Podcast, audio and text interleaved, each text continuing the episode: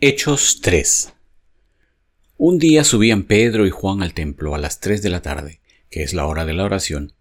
Junto a la puerta llamada Hermosa había un hombre lisiado de nacimiento, al que todos los días dejaban allí para que pidiera limosna a los que entraban en el templo. Cuando éste vio que Pedro y Juan estaban por entrar, les pidió limosna. Pedro, con Juan, mirándolo fijamente, le dijo, Míranos. El hombre fijó en ellos la mirada esperando recibir algo. No tengo plata ni oro, declaró Pedro, pero lo que tengo te doy. En el nombre de Jesucristo de Nazaret, levántate y anda. Y tomándolo por la mano derecha, lo levantó. Al instante, los pies y los tobillos del hombre cobraron fuerza. De un salto se puso en pie y comenzó a caminar. Luego entró con ellos en el templo con sus propios pies, saltando y alabando a Dios. Cuando todo el pueblo lo vio caminar y alabar a Dios, lo reconocieron como el mismo hombre que acostumbraba a pedir limosna sentado junto a la puerta llamada Hermosa, y se llenaron de admiración y asombro por lo que le había ocurrido. Mientras el hombre seguía aferrado a Pedro y a Juan, toda la gente que no salía de su asombro corrió hacia ellos al lugar conocido como Pórtico de Salomón. Al ver esto, Pedro les dijo, Pueblo de Israel, ¿Por qué les sorprende lo que ha pasado? ¿Por qué nos miran como si, por nuestro propio poder o virtud, hubiéramos hecho caminar a este hombre? El Dios de Abraham, de Isaac y de Jacob, el Dios de nuestros antepasados, ha glorificado a su siervo Jesús. Ustedes lo entregaron y lo rechazaron ante Pilato, aunque éste había decidido soltarlo. Rechazaron al santo y justo y pidieron que se indultara a un asesino. Mataron al autor de la vida, pero Dios lo levantó de entre los muertos y de eso nosotros somos testigos. Por la fe en el nombre de Jesús, Él ha restablecido a este hombre a quien ustedes ven y conocen. Esta fe que viene por medio de Jesús lo ha sanado por completo como les consta a ustedes. Ahora bien, hermanos, yo sé que ustedes y sus dirigentes actuaron así por ignorancia. Pero de este modo Dios cumplió lo que de antemano había anunciado por medio de todos los profetas, que su Mesías tenía que padecer.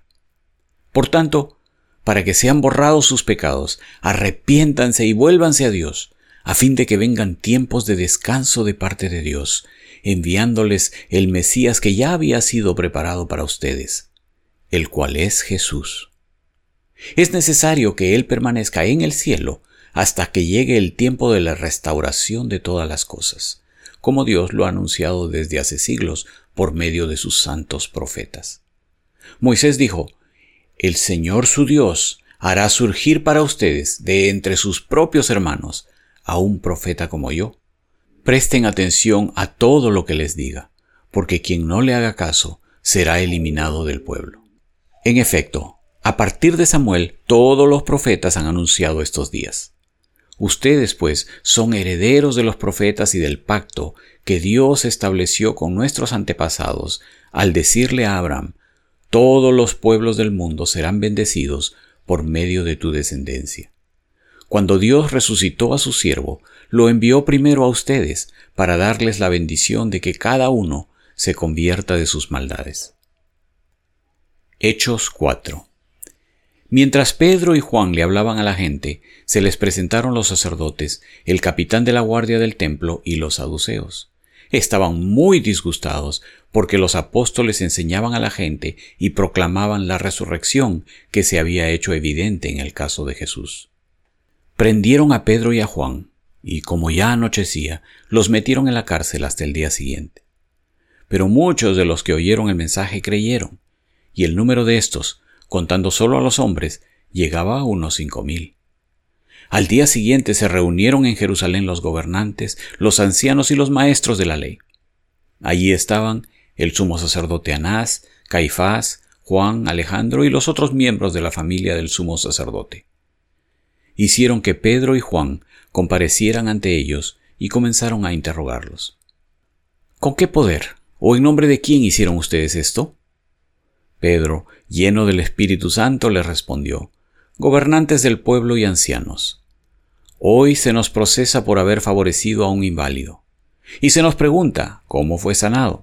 Sepan, pues, todos ustedes y todo el pueblo de Israel que este hombre está aquí delante de ustedes sano gracias al nombre de Jesucristo de Nazaret, crucificado por ustedes, pero resucitado por Dios.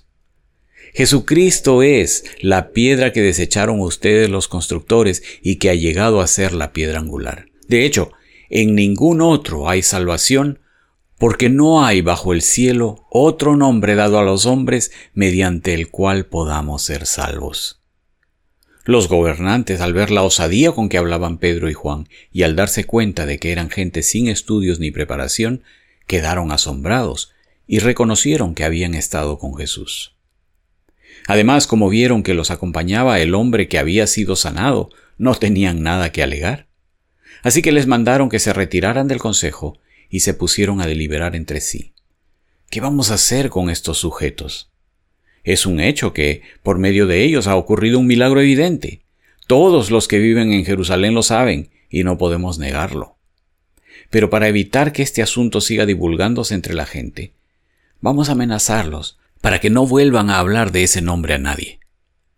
Los llamaron y les ordenaron terminantemente que dejaran de hablar y enseñar acerca del nombre de Jesús. Pero Pedro y Juan replicaron, ¿Es justo delante de Dios obedecerlos a ustedes en vez de obedecerlo a Él? Júzguenlo ustedes mismos. Nosotros no podemos dejar de hablar lo que hemos visto y oído. Después de nuevas amenazas, los dejaron irse. Por causa de la gente no hallaban manera de castigarlos. Todos alababan a Dios por lo que había sucedido, pues el hombre que había sido milagrosamente sanado tenía más de cuarenta años. Al quedar libres, Pedro y Juan volvieron a los suyos y les relataron todo lo que les habían dicho los jefes de los sacerdotes y los ancianos. Cuando lo oyeron, alzaron unánimes la voz en oración a Dios.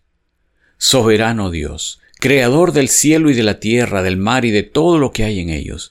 Tú, por medio del Espíritu Santo, dijiste en labios de nuestro Padre David, tu siervo, ¿por qué se sublevan las naciones y en vano conspiran los pueblos? Los reyes de la tierra se rebelan y los gobernantes se confabulan contra el Señor y contra su ungido. En efecto, en esta ciudad se reunieron Herodes y Poncio Pilato, con los gentiles y con el pueblo de Israel, contra tu santo siervo Jesús, a quien ungiste, para hacer lo que de antemano tu poder y tu voluntad habían determinado que sucediera. Ahora, Señor, toma en cuenta sus amenazas y concede a tus siervos el proclamar tu palabra sin temor alguno. Por eso, Extiende tu mano para sanar y hacer señales y prodigios mediante el nombre de tu santo siervo Jesús. Después de haber orado, tembló el lugar en que estaban reunidos. Todos fueron llenos del Espíritu Santo y proclamaban la palabra de Dios sin temor alguno. Todos los creyentes eran de un solo sentir y pensar. Nadie consideraba suya ninguna de sus posesiones, sino que las compartían.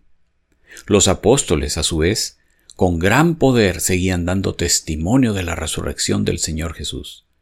La gracia de Dios se derramaba abundantemente sobre todos ellos, pues no había ningún necesitado en la comunidad. Quienes poseían casas o terrenos los vendían, llevaban el dinero de las ventas y lo entregaban a los apóstoles para que se distribuyera a cada uno según su necesidad. José un levita natural de Chipre, a quien los apóstoles llamaban Bernabé, que significa consolador, vendió un terreno que poseía, llevó el dinero y lo puso a disposición de los apóstoles.